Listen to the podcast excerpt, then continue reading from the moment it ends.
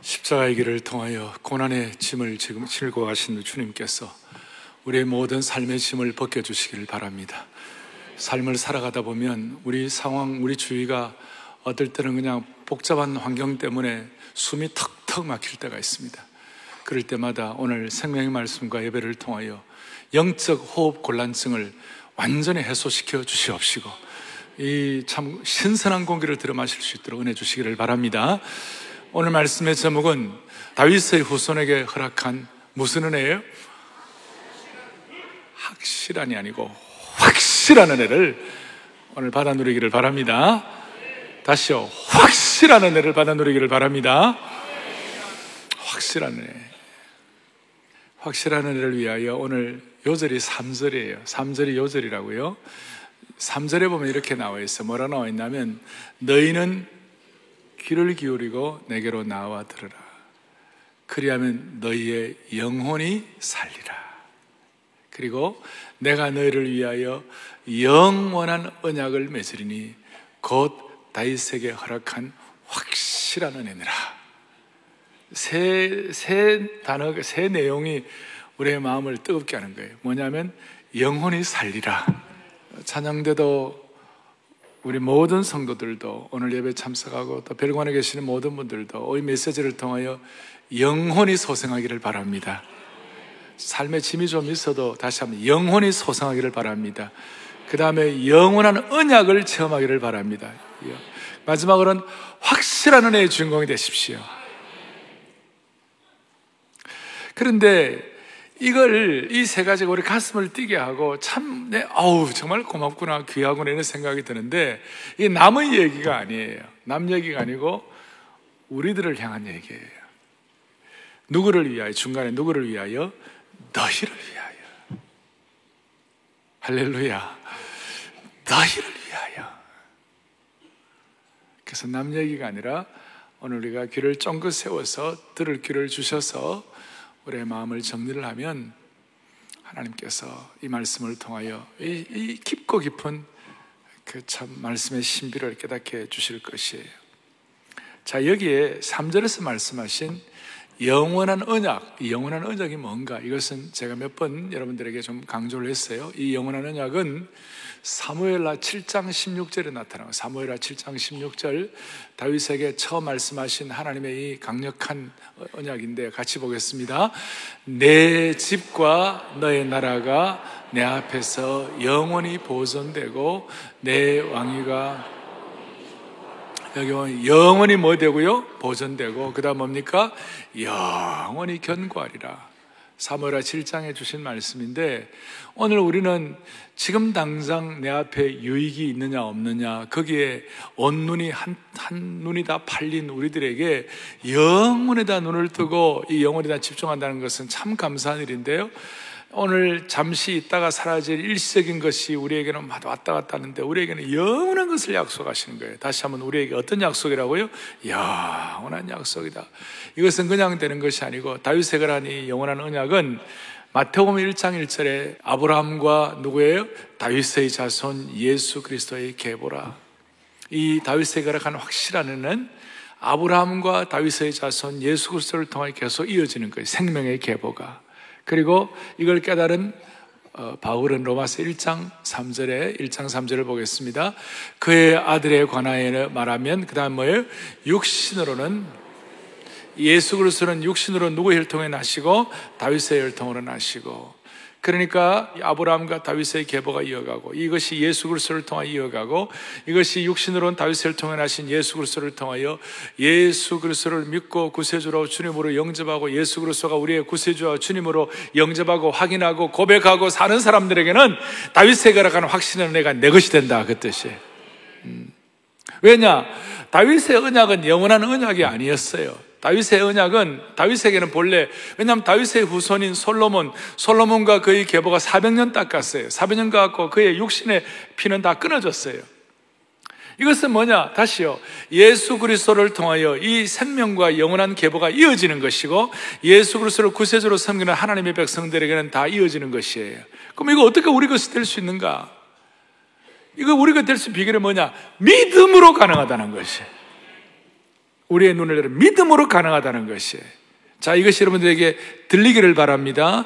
뭐로 가능하다고요? 믿음으로. 아브라함이 척박한 곳에서 안 되었지만, 모든 것들이 어려웠지만, 너의 후손이 바다의 모래와 같겠고 너의 후손이 하늘의 별과 같겠다, 말도 안 되는 얘기예요. 지금 뭐 자기 후손 하나도 없는 상황에서 하나님께서 그렇게 말씀하실 때 다윗이 그걸 믿으니 하나님이 그것을 의로 여기셨더라.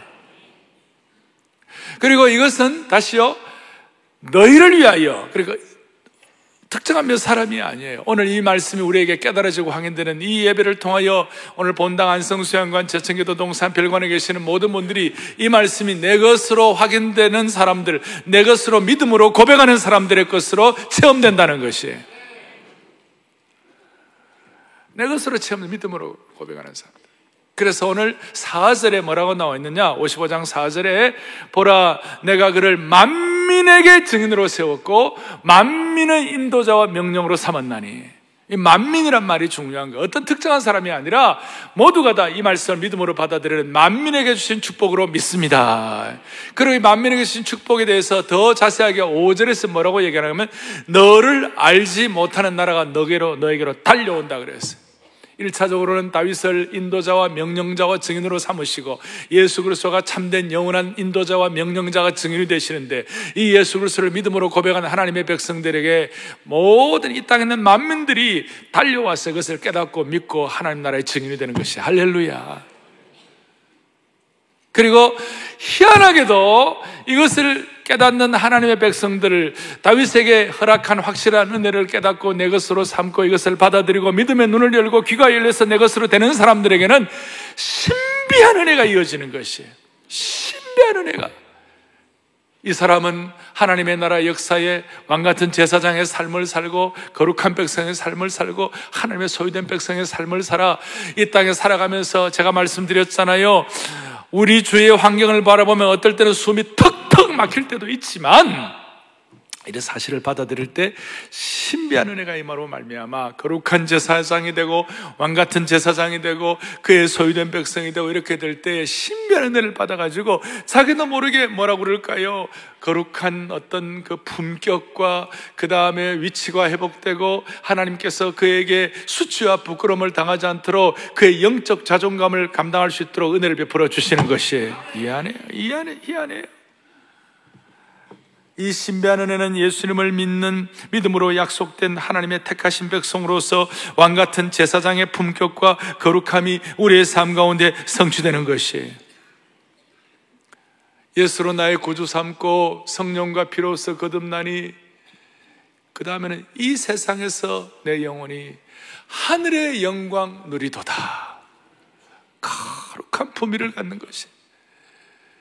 이 세상에서 내 영혼이 앞뒤 저가 막혀도 구원의 주님이 내게는 바라보이는 도다. 그러면서 여러분들 이런 은혜를 마음속에 좀 신학적으로 제가 좀 귀 있는 자는 들을지다 말씀을 했는데, 이것이 정리가 되면 우리 주위에 있는 모든 수치와 부끄러움이 물러갈 수 있도록 만들어 주실 것이에요. 다시 정리하겠습니다. 다윗에게 허락한 확실한 은혜, 예수 그리스도를 통해서 이 세상의 어떤 지역, 어떤 이방인, 어떤 만민이라도 이것을 그대로 믿음으로 받아들이면 하나님이 영적인 품위와 품격을 회복시켜 주십니다. 이 영적 신선도를 유지시키기 위하여, 거룩한 품위와 자존심을 위하여, 이 은혜의 다윗의 확실한 은혜의 계승을 위하여 먼저 첫, 첫 번째로 감당, 은혜의 잔치로 나오셔야 되는 거예요. 첫 번째는 다윗의 확실한 은혜, 그 다음에는 다윗의 확실한 은혜가 우리 속에 확인된 사람, 품격을 주시는 사람에게는 은혜의 잔치로 나오라. 일 절부터 삼 절까지 은혜의 잔치로 나오라. 일 절에 보니까 나오라, 오라, 나와 들으라 몇 번이나 초대를 하는 것이, 몇 번이나. 근데 중요한 거 쓰는 거예요. 어떤 자를 오라고 그러시는가. 이 내용을 들을 때 나와 상관없다 그러지 마세요. 귀를 쫑긋하고 세워주시기 바래요. 오라, 창조주 하나님의 초대장이에요. 초대받는 거예요. 창조주 하나님, 그 놀라우신 하나님 우리를 초대하시는 것이. 세상에서도 대단한 사람이 우리를 초대하면 아이고야 좋다. 예. 여러분 청와대 같은 데 만찬가 초대받아 가면요, 어떻게 하면 만찬 마치고 난 다음에 만찬 메뉴표까지 들고 오는 거예요. 나는 초대받아 갖고 이런 메뉴를 먹었다고 갖고 오는 거예요. 예. 만찬 초대하는 것이 자기에게는 고귀하고 좋다 이 말이죠. 그런데 창조주 하나님 우리를 초대하신 것이에요. 은혜의 만찬에 우리를 초대하시는 것이에요. 잔치에 우리를 초대하시는 것이에요. 근데 초대하는데 조건이 있어요. 어떤 사람을 초대하는가? 아무나 다 초대하는 건 아니에요. 너희 목마른 자들아 나오라 그랬어요. 그 초대의 조건이 뭐냐? 목이 말라야 되는 거예요. 다시 한번, 주님이 우리를 초대하시는 조건이 뭐라고요? 목이 말라야 되는 거예요. 여러분 목 마르세요? 아이고 나는 목이 안 마릅니다. 두 종류의 병이 있는 사람은 목 마르지 않아요. 이분들은 갈증이 없어요. 라오디게아 교회에 병 걸린 사람은 요한계시록 삼 장 십칠 절 봐요. 내가 말하기로 나는 부자라 부유하여 부족한 것이 없다. 내 곤, 그런데 너의 곤고한 것과 가련한 것과 가난한 것과 눈먼 것과 벌거벗은 것을 알지 못하는도다. 자기는 그런 참 목마르기 짝이 없는 사람들로 나는 목마르지 않다. 예수님의 초대에 대해서 무관심한 것이에요. 또 하나는 바리새병 걸린 사람. 이 사람들은 자기 세상, 자기 프레임이 있는 것이에요. 자기 다 프레임이 있어가지고 자기가 얼마나 영적인 맹인임을 알지 못하는 거예요. 자기 세계 때문에 자기 프라이드를 갖고 사는 거예요. 바리새병 걸린 사람들은 자신들이 영적인 위선자라는 걸 알지 못하기 때문에 자기들이 얼마나 갈급한지도 모르는 거예요. 이런 비극이 어디 있겠어요? 그런데 우리는 목마르다. 수가성 우물가의 여인처럼 나는 목마르다. 남편이 다섯이나 있어서 나는 목마르다. 나는 목마르다. 그러니까 다윗에게 허락한 확실한 은혜를 받아 생수를 누릴 수 있는 초대받고 그럴 사람은 어떤 사람인가? 자기의 목마름을 인정하는 사람, 목말라는 사람, 자신의 영적인 갈급함을 인정하는 사람에게 주시니 주님께서 마실 물을 주신다는 것이 목마르고 허전한 사람들에게 주시는 축복이에요. 이 목마르다는 어원을 보면 목초지가 완전히 바싹 메말라가지고 전혀 목초지의 역할을 하지 못하는 걸 뜻하는 것입니다. 당시 유목민으로 살아갈 때에 목초지가 목말랐다는 것은요, 완전히 바닥났다 그 말이에요. 더 이상 나갈 구멍이 없다는 것이에요. 더 이상 길이 없고 지위도 없고 재주도 없고 힘도 없고 돈도 연줄도 명성도 없는 사람을 통칭하는 말이 목마르다 그 뜻이에요. 완전히 바닥으로 떨어진 사람이에요. 인생에 비가 내리지 않아가지고 그의 삶의 목초지가 쩍쩍 갈라지는 목마름이에요.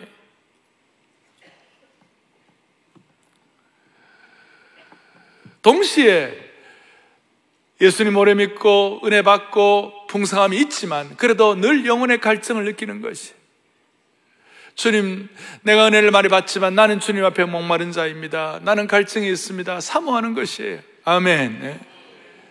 한 주 뒤부터 저희가 백구 기 제자훈련 지도자 세미나, 또 그 다음 다음 그 다음엔 또 백십 기 세미나, 또 그 다음 몇 주 있다 백십일 기 세미나, 세미나를 세 개예요. 칼 세미나예요. 제자훈련 지도자 세미나예요.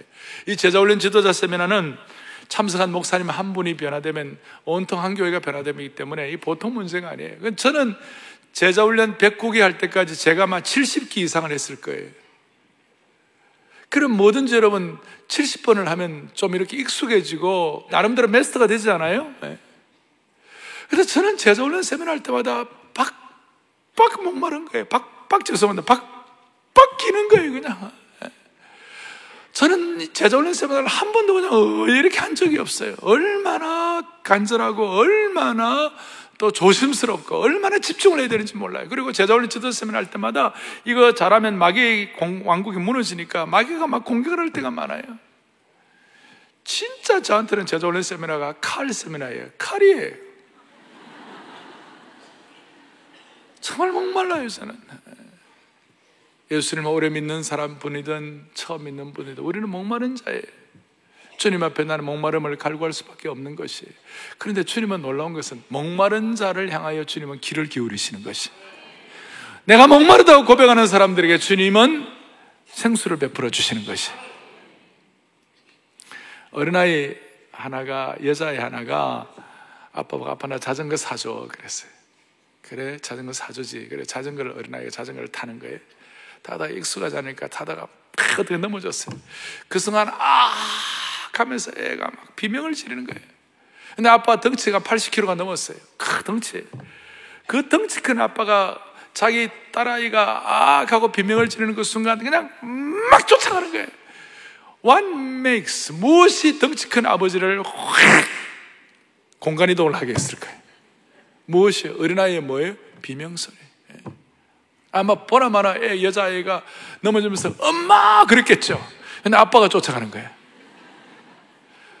그게 엄마든 아빠든 상관이 없이 간절한 마음으로 어린아이가 비명을 지를 때 어린아이의, 여자 어린아이의 가느다란 비명소리가, 그 비명소리가 세상의 무엇과도 막을, 막을 수 없는 아버지를 찾는 절박함이 있다고요. 거기서, 거기 어린아이 판 목마름이에요. 아이의 작은 비명소리가 그 큰 거구의 아버지를 전속력으로 달려오게 하는 것이. 하나님은 지금도 우리가 목말라 하고, 지금도 우리가 인생의 비명소리를 지르고, 지금도 우리가 목마르라고 하고, 이렇게 막 한절에 사모할 때 주님은 돌이키시사 우리의 영적인 목마름을 해갈시켜 주시는 것이, 해갈시켜 주시는 것이. 심지어 일 절에 돈 없는 자도 오라고 그랬어요. 그런 사람들에게 포도주와 젖을 사라고 그랬어요. 포도주와 젖은 어떤 뜻이에요? 기쁨을 상징하는 것이고, 젖은 영적으로 성숙함의 자양분입니다.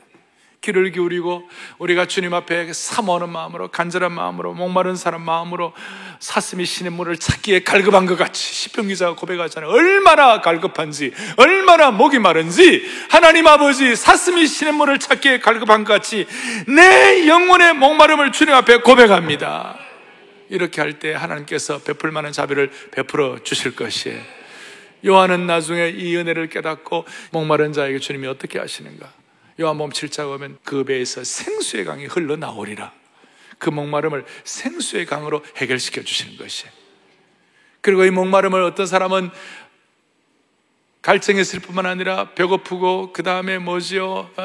굶주려 있어요. 그런 사람들에게 요한복음 칠 장 앞에 육 장에서는 뭐라고 말씀하시는가? 내가 생명의 떡을 너에게 주리라. 늘 목말라하고 늘 답답해하고 늘 삶에 기쁨이 없고 영적으로 침체해 있는 사람들에게는 뭐예요? 목마르고 그런 사람들에게는 주님께서 뭐한 거예요? 부족함이 있는 사람들에게. 갈릴리 가나 혼인잔치에 포도주가 없어 부족하게 돼가지고 잔치집이 어려워지려고 할 때 주님께서 포도주를 주셔가지고 기쁨의 근원, 다시 한번 하나님 나라의 희락성, 기쁨, 잔치성을 회복시켜 주시는 주님을 찬양합니다. 이 요한이 깨달았던 목마름과 갈구를 채워주신 하나님은 요한복음 이 장에서는 혼인잔치집을 통하여 잔치성을 회복시켜 주시고, 요한복음 육 장에서는 생명의 떡 되시는 예수 그리스도를 통하여 우리의 메말, 우리의 배고픔을 극복시켜 주시고, 요한복음 칠 장에서는 생수의 강이 되게 하여 주셔서 우리의 모든 목마름을 해결시켜 주시는 주님을 찬양합니다. 이게 요한이 고백하는 신학적 고백이에요. 오늘 저와 여러분들은 어떤가요? 주님은 어떻게 우리에게 목마름을 채워주시는 것이에요? 주님은 우리에게 초대하시는데, 오늘 고난주간, 이 영광스러운 정말 소중한 이 주일날, 주님에게는 우리는, 우리는 어떤 초대를 받는 거예요? 누가 초대하는 거예요? 창조주 하나님이 초대하는 것이죠. 근데 초대, 이 초대는요, 값이 없어요. 공짜예요. 근데 사람들은 공짜라 그러면 뭐 공짜에 뭐 대단한 것이 있겠나, 공짜에 대해서 시큰둥한 사람들이 많아요. 요새 대한민국 많이 좋아졌어요. 옛날에는요, 길가에 사과만 걸려서 다 따먹어요. 감 있으면 다 따먹어요. 뭐 귤 있으면 다 따먹어요. 지금 귤, 감, 사과 너 건드리지도 않아요. 이제 한국 사람들은 공짜 별로 좋아 안 해요. 그래도 좋아하는가? 공짜에는 별로 뭐 어, 왕건이가 없다 이렇게 생각하는 건지. 그런데 주님의 이 공짜는요, 거룩한 공짜고 보통 공짜가 아니에요. 엄청난 값이 지불되는 공짜예요. 특별히 초대한 분이, 초대한 분이 값을 치른, 초대한 분이 엄청난 값을 지불했기 때문에 생긴 거룩한 공짜예요. 우리 입장에서는 공짜이지만 하나님의 입장에서는 공짜가 아니에요. 최고의 값을 지불하신 것이에요. 예수님께서 우리에게 거저 주신 포도주와 생명의 떡과 생수는 엄청난 값을 지불한 것이에요. 세상에서 가장 비싼 값을 지불한 거예요. 우리의 메마르고 메마른 영혼에 영혼의 음식과 영혼의 음료를 제공하는 것, 최고의 수준으로 제공하기 위하여 최고의 값을 치르셨어요. 어떤 값을 지불하셨어요? 그의 몸이 깨어지고 그가 피 흘려서 마련된 초대장이요, 그의 몸이 깨어지고 그의 피가 흘려져서 이루어진 잔치예요. 오늘 본문 이사야 오십오 장 본문 앞에 이사야 오십삼 장 오 절에 여러분 익숙하게 잘 아는 내용이 나와 있어요. 다시 한번 우리가 마음으로 고백을 해보겠습니다. 같이 보지요. 그가 찔림은 우리의 허물 때문이요, 그가 상함은 우리의 죄악 때문이라. 그가 그가 아멘. 우리가 받은 이 공짜로 초대받은 이 초대에는 엄청난 값이 지불된 거예요. 찔리고 상하시고 징계를 받으시고 채찍에 맞은 값이 지불된 것이에요. 피 흘린 공짜예요. 채찍이 있는 공짜예요. 예수님의 몸이 깨어지시고 피를 흘리신 공짜예요. 그래서 이 잔치는 초청자가 최고의 값을 지불하신 것이에요. 피 흘린 값을 지불하신 잔치요, 눈물 어린 기쁨의 잔치가 되는 것이에요.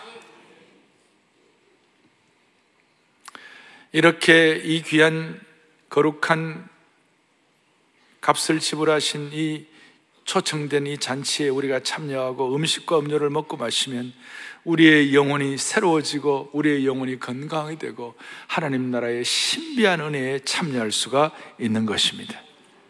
포도주가 상징하는 기쁨과 젖이 상징하는 성숙을 우리에게 허락해 주시는 것이. 그래서 여러분, 희한하게도 이 잔치에 초대를 받고 이 초청에 응하면 아, 하나님 나라가 잔치라는 걸 깨달아지는 거예요. 아무리 어렵고 힘들고 문제가 되어도, 아무리 고통스러워도 보이지 않는 희락성과 잔치를 누리고 있는 것이에요. 그래서 토니 캄폴로라는 신앙의 선배는 그리스도인에게 있어서 우리의 잔치성은 그리스도인이 항상 가지고 다녀야 할 자질이다 그랬어요. 이 잔치성, 잔치적 기쁨은 그리스도인이 항상 가지고 다녀야 할 자질이다 그랬어요. 그러니까 어떤 경우에도 이 잔치적인 것이, 잔치에 초대받아가지고 깨달아진 이 잔치성이 희석되지 않는 것이에요. 대표적으로 바울이에요. 바울은 그의 고난과 뭐 고린도후서에 나타나는 그가 태장 맞고 고통당하고 어려움 당하고 고문당하고 그 말로 다할 수 없는 것들이 많았어요. 대표적으로 빌립보 감옥에 갇혔을 때, 여러분 지금도 빌립보 감옥에 가보면, 빌립보에 가보면 바울이 맞았다고 이렇게 여겨질 만한 그런 채찍이 있어요. 겉으로는 이렇게 지프로 싸놓았지만 안에는 쇠몽둥이가 있어요. 그걸 가지고 때리면 살점이 쭉쭉 떨어져 나와요. 정말 피 흘리는 거예요. 예수 그리스도의 고난의 십자가를 통해 피 흘린 그 사건을 믿고 감사하는 그 바울은 자기가 막 피 흘리는데, 이런 피 흘리는 게 뭐가 좋아요? 그리고 고문당하는 게 뭐가 좋아요? 감옥에 갇히는 게 뭐가 좋으냐고요? 그런데 이유를 알 수 없어요. 왜 알 수 없느냐? 그 잔치성이 있기 때문에. 그게 뭐냐면 잔치의 기쁨이 있는 것이. 이유를 알 수 없는 그, 그 잔치의 희락성이 있기 때문에 자기도 모르게 고문당하고 살점이 떨어져 나가고 피를 흘리고 눈물을 흘리고 고통을 하고 그런 게 있지만, 눈물 흘리는 가운데서의 잔치, 채찍 맞은 가운데서의 잔치, 그 다음에 고통 가운데서의 잔치. 그러니까 바울이 자기도 모르게 뭐가 나오냐? 찬송이 막 나오는 것이. 지하 감옥에서 고문을 당하며 피를 흘리며 고통당하는 그 상황에서도 찬송이 나오는 것이, 밤중에 부르는 찬송이 나오는 것이. 사도행전 십육 장 이십오 절에 찬송이 나오는 거예요. 그 찬송이 나오는데 잔치에 잔치. 그러니까 이십육 절에 놀라운 일이 벌어져요. 사도행전 십육 장 이십육 절을 보겠습니다. 이에 갑자기 큰 지진이 나서 옥터가 움직이고 문이 곧 다 열리며 모든 사람의 메인 것이 다, 할렐루야. 이십오 절에는 뭐가 되어 있어요? 이십오 절. 찬양하고 기도하니까 무슨 일이 벌어졌는가? 한밤중에 바울과 실라가 기도하고 하나님을, 이게 잔치예요, 잔치. 고문당한 이후의 잔치, 피 흘리면서 감당하는 잔치, 눈물 흘리면서 얻어진 잔치. 그래 하니까 죄수들이 듣는 거예요. 그리고 하나님이 죄수들에게 잔치에 참여할 수 있도록 혜택을 주는 거예요. 이십육 절 다시 한번 보면 이렇게 나와 있어요. 갑자기 큰 지진에 옥타검지 그 기적이 일어나고 문이 다 열리며 모든 사람의 매인 것이 다 벗어진지라. 바울판 이사야 오십오 장이 재해석되는 것이 목마른 자들아 나오라, 돈 없는 자들로 다 오면 잔치에 참여할 때 하나님께서 어떤 일을 주신 만민이 축복을 받고 온 세상이 달려온다는 것처럼 모든 사람의 매인 것이 다 벗어진지라. 오늘 이 귀한 예배에 많은 분들이 오셔서 함께 주님을 예배하는 이 순간 모든 사람의 매인 것이 풀어지는 역사가 있기를 바랍니다. 잔치 놀랍다 주님의 큰 은혜 우리의 죄를 속하시려 형제여 주 앞에 나와 지금 곧 이 은혜의 잔치에 동참하라.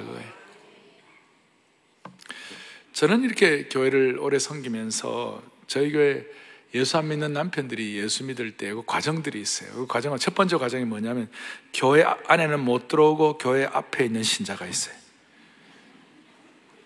교회 앞 도로 신자가 있어요. 이분들은 뭐 하느냐면요, 가족을 교회에 태워주고 예배 시간 동안에는 교회 주변에서 기다리는 남편들이에요. 그래서 제가 이름을 뭐라고 했잖아요. 교회 앞 신자 기다려서 이런 분들은 어리, 아내와 자녀들을 사랑하니까 사랑하는 마음으로 아내와 자녀들이 교회 가고 싶어 하니까 참 그 인격자예요. 에? 그래가지고 이제 교회 데려다주고 주일에 자가용으로 아내와 가족을 태워주는데 교회에 이제 들어오지는 못하고 근처에 목욕탕이나 사우나에 가시고 그 다음에 골프 연습장에 가시고. 어? 근데 이런 분들을 주님이 오늘 초청하시는 거예요. 다 오시라고. 오늘 어쩌다가 처음 들어오신 분들은 다 오시기 바래요. 주님의 놀라운 초대예요. 그리고 잔치성을 회복하는 것이. 감옥에 같이 갇혔던 모든 사람들이 다윗의 확실한 은혜를 계승했던 그 바울과 실라가 불렀던 찬송 소리에 그분들이 지고 있던 모든 짐들이 다 벗겨져 버린 것이. 할렐루야.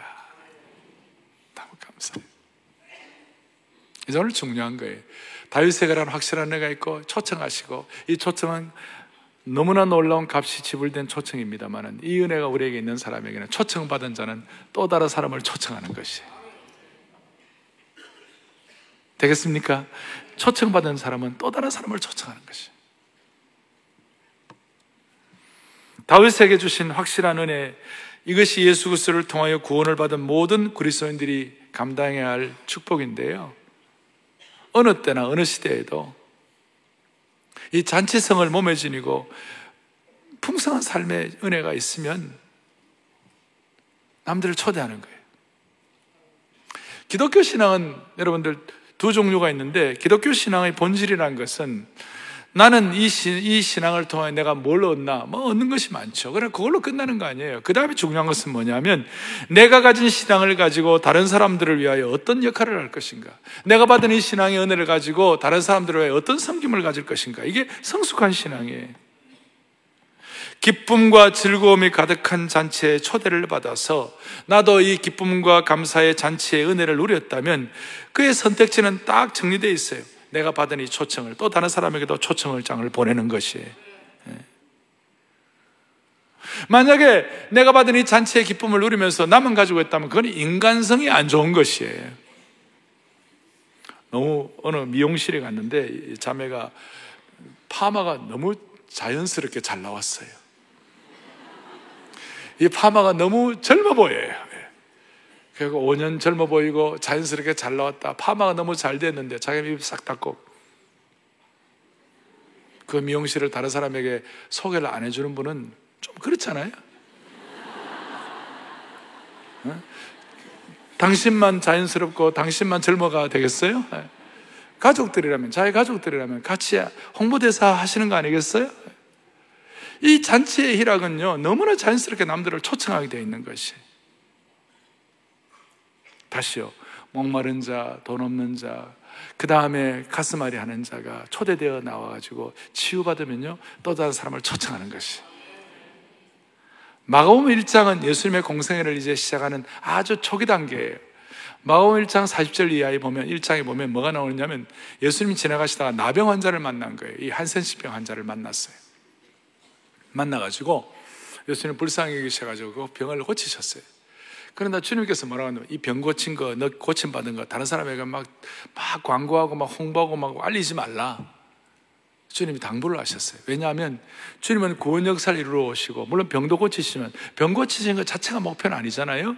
하나님 나라 구원 언약의 후손 만들고, 다윗의 언약의 후손의 계보, 이 정말 셀베이션 히스토리, 구원사에 이것이 중요하기 때문에, 마치 예수님이 병만, 병만 고치는 무슨 치유, 치유사만 되는 것 같은 그런 느낌을 처음 가지면 그건 안 되니까, 주님께서 뭐라고 하느냐, 너 말하지 말라. 그랬는데, 나병 환자가 이 잔치에 초대자가 병이 치유되니까 가만히 있을 수가 없는 거예요. 그래서 마가복음 일 장 사십오 절에 앞부분에 나와 있어요. 참 놀라운 얘기예요. 그러나가 중요해요. 예수님이 하지 말라 그랬어요. 그런데 그러나 그 나병 고친 사람이 나가서 이 일을 많이 전파하여 널리 퍼지게 했다 이거예요. 여러분, 이게 인지상정 아닙니까? 나병이 진짜 심각하고 인생의 가장 심각한 문제 아니에요? 여러분, 지금 여기 젊은이들 봐, 인생에 뭐, 뭐 많은 문제가 있고요. 뭐, 뭐, 뭐, 해결할 문제도 많고, 어른들 가운데서도 골치 아픈 얘기도 많지만요. 진짜 어려워 보세요. 진짜 병 걸려 보세요. 모든 관심은 이 병이 낫느냐, 안 낫느냐, 이게 다 관심 가 있는 거예요. 병이 진짜 나았다면, 참으로 내 병이 치유됐다면, 그것이 가장 큰 관심사로 해결이 된 문제라면, 나가서 이 일을, 병 나은 걸 많이 전파하여 널리 퍼지게 했다, 이거예요. 가만히 계시네요. 널리 퍼지게 하느니라. 퍼지게 하느니라. 그래서 누가복음 십삼 장 이십구 절을 보겠습니다. 같이 보겠습니다. 사람들이 동서남북으로부터 와서 하나님 나라의 잔치에, 멋있잖아요, 그죠? 사람들이 동서남북에서 와가지고 하나님 나라의 잔치에 참여하겠다. 이것이 오늘 이사야 오십오 장에서 얘기한 초청받은 사람에게 만민이 온다고 그랬고, 뭐예요? 땅의 모든 나라가 달려온다고 그랬잖아요. 그것이 오늘 누가복음을 통하여 실제적으로 확인되는 것이죠. 오늘 이 은혜가 우리 교회에 넘치기를 바랍니다. 여러분 생에 넘치길 바랍니다. 늘 제가 이런 말씀드리면, 초청은 내 한 몸 간혹이도 힘든데 무슨 초청이냐 이럴 수 있는데요. 그래갖고는 여러분들은 그 한 몸도 평생 간혹이 힘들 거예요. 초청받은 자가 은혜 받아가지고 또 다른 사람을 초청하면 내 한 몸이 가누어지는 것이에요. 저는 오늘 이 말씀을 준비하고 암예배 때 말씀하셨는데, 주님 앞에 오늘 이 예배 설교로 들어오기 전에 가슴이 막 너무 감사한 거예요. 사랑의 교회의 강단도 귀한 강단인데, 이 강단에서 이 복음 메시지가 이 귀한 주일날 선포되게 하신 것, 주님 감사합니다. 그리고 초청받은 자가 또 초청한다는 이런 메시지를 제가 담대하게 성도들에게 나눌 수 있다는 것은 축복입니다. 주여, 이런 은혜와 이런 마음의 자세, 이런 복음적인 우리 교회의 토대가 계속 흐려지지 말게 하여 주셔서, 한국교회 강단, 한국교회가 유럽교회처럼 되지 말게 하여 주시옵소서. 복음의 이 신비한 흐름이 계속 이어지게 하여 주옵소서. 우리가 칠십 세 되시는 포에버 여집사님이 계시는데, 이분은 요즘 수요일마다 우리 교회 복음을, 강남역 지하상가에 복음을 전하고 있어요. 원래 수줍음도 많고 내성적인 성격이고 나타나지도 않는 분이지만, 자기도 모르게 이 복음 전도지를 통하여 전도하고 이럴 때 담대함이 생겨가지고 하는데요. 지금 그분이 갖는 제일 큰 감사가 뭔지 알아요? 나, 남은 평생 단 하나의 소원이 있다면 예수 그리스도를 전하는 것이다. 그래서 초, 초청받은 분들이 은혜 받고 잔치에 참여하니까 또 다른 사람을 초청하는 것이에요. 지난달에 저희 교회는 전문인 선교사들을 파송했습니다. 일본 동경의 교환교수, 이분은 동경대학에서 문학박사학위를 받은 분인데, 다시 일본에 교환교수로 가가지고 일본어를 잘하시니까 일본 현지교회를 나가셨어요. 일본 현지교회 사람들이 뭐 요즘은 일본은 전도가 안 된다, 그리고 복음전도는 더 안 된다, 복음전도는 못 알아듣는다, 사람들이 그렇게 그렇게 하지만, 이분은 전문인 선교사로서 거기 가가지고 일본 사람들을 향하여 복음을 전하는 거예요. 특별히 전도 폭발 안에 있는 복음 제시에 한 사십 분 내지 오십 분이 걸리는 그 복음 제시를 하면 누가 그걸 듣겠느냐? 누가 그 복음을 듣겠느냐? 이런 분들이 많이 의문을 많이 제기했지만, 이분은 그냥 묵묵하게 사십 분 오십 분 동안 현지 일본인이라 복음을 전하는데, 수많은 사람들이 이 복음을 듣고 주님을 영접하는 것이에요. 안 된다는 일본에도 가능한 것이에요. 사십 분, 오십 분을 듣겠느냐? 그거, 그것도 다 뛰어넘게 하신 주님을 찬양합니다. 사랑하는 교우들이여, 오늘 우리가 이 귀한 종려주일날 우리의 마음의 소원을 가지고 여러분들 우리가 초청받은 우리 잔치의 은혜를 받은 우리가 또 다른 사람을 초청할 수 있는 능력을 주시기 바랍니다. 우리 주님 앞에 마음을 올리겠습니다. 사랑의 나눔 있는 곳에 사랑의 나눔 있는 곳에 있는 하나님께서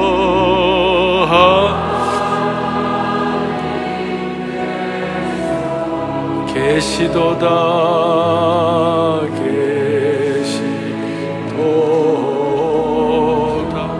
사랑의 초청 있는 곳에 사랑의 초청 있는 곳에 있는 하나님께서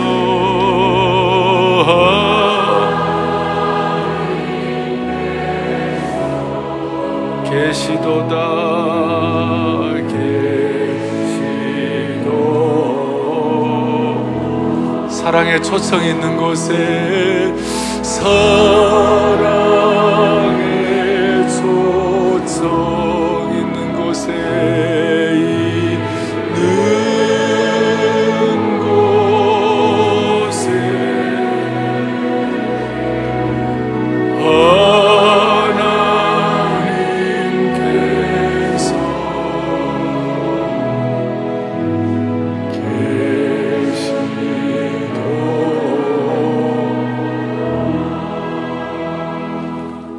하겠습니다. 오늘 이 귀한 말씀을 통하여 주님의 심정을 깨닫게 하시니 감사합니다. 다윗의, 다윗에게 허락한 확실한 내가 무엇인지, 또 우리가 누구인지, 우리가 어떻게 하고 살아야 하는지를 깨닫게 하시니 감사합니다. 이 고백과 우리의 반응이 진실되게 하여 주시옵시고, 우리 가운데 있는 모든 라오디게아 병 그리고 바리새인의 병을 다 물리치게 하여 주셔서 참된 영적 잔치의 주인공들 삼아 주시옵소서. 사랑의 교회는 이런 생명의 은혜가 계속 선포될 수 있도록 우리가 최선을 다함으로 말미암아 한국교회를 향하신 하나님의 뜻이 기어코도 이루어지게 하여 주옵소서. 우리 주 예수 그리스도를 받들어 간절히 기도 올리옵나이다. 아멘.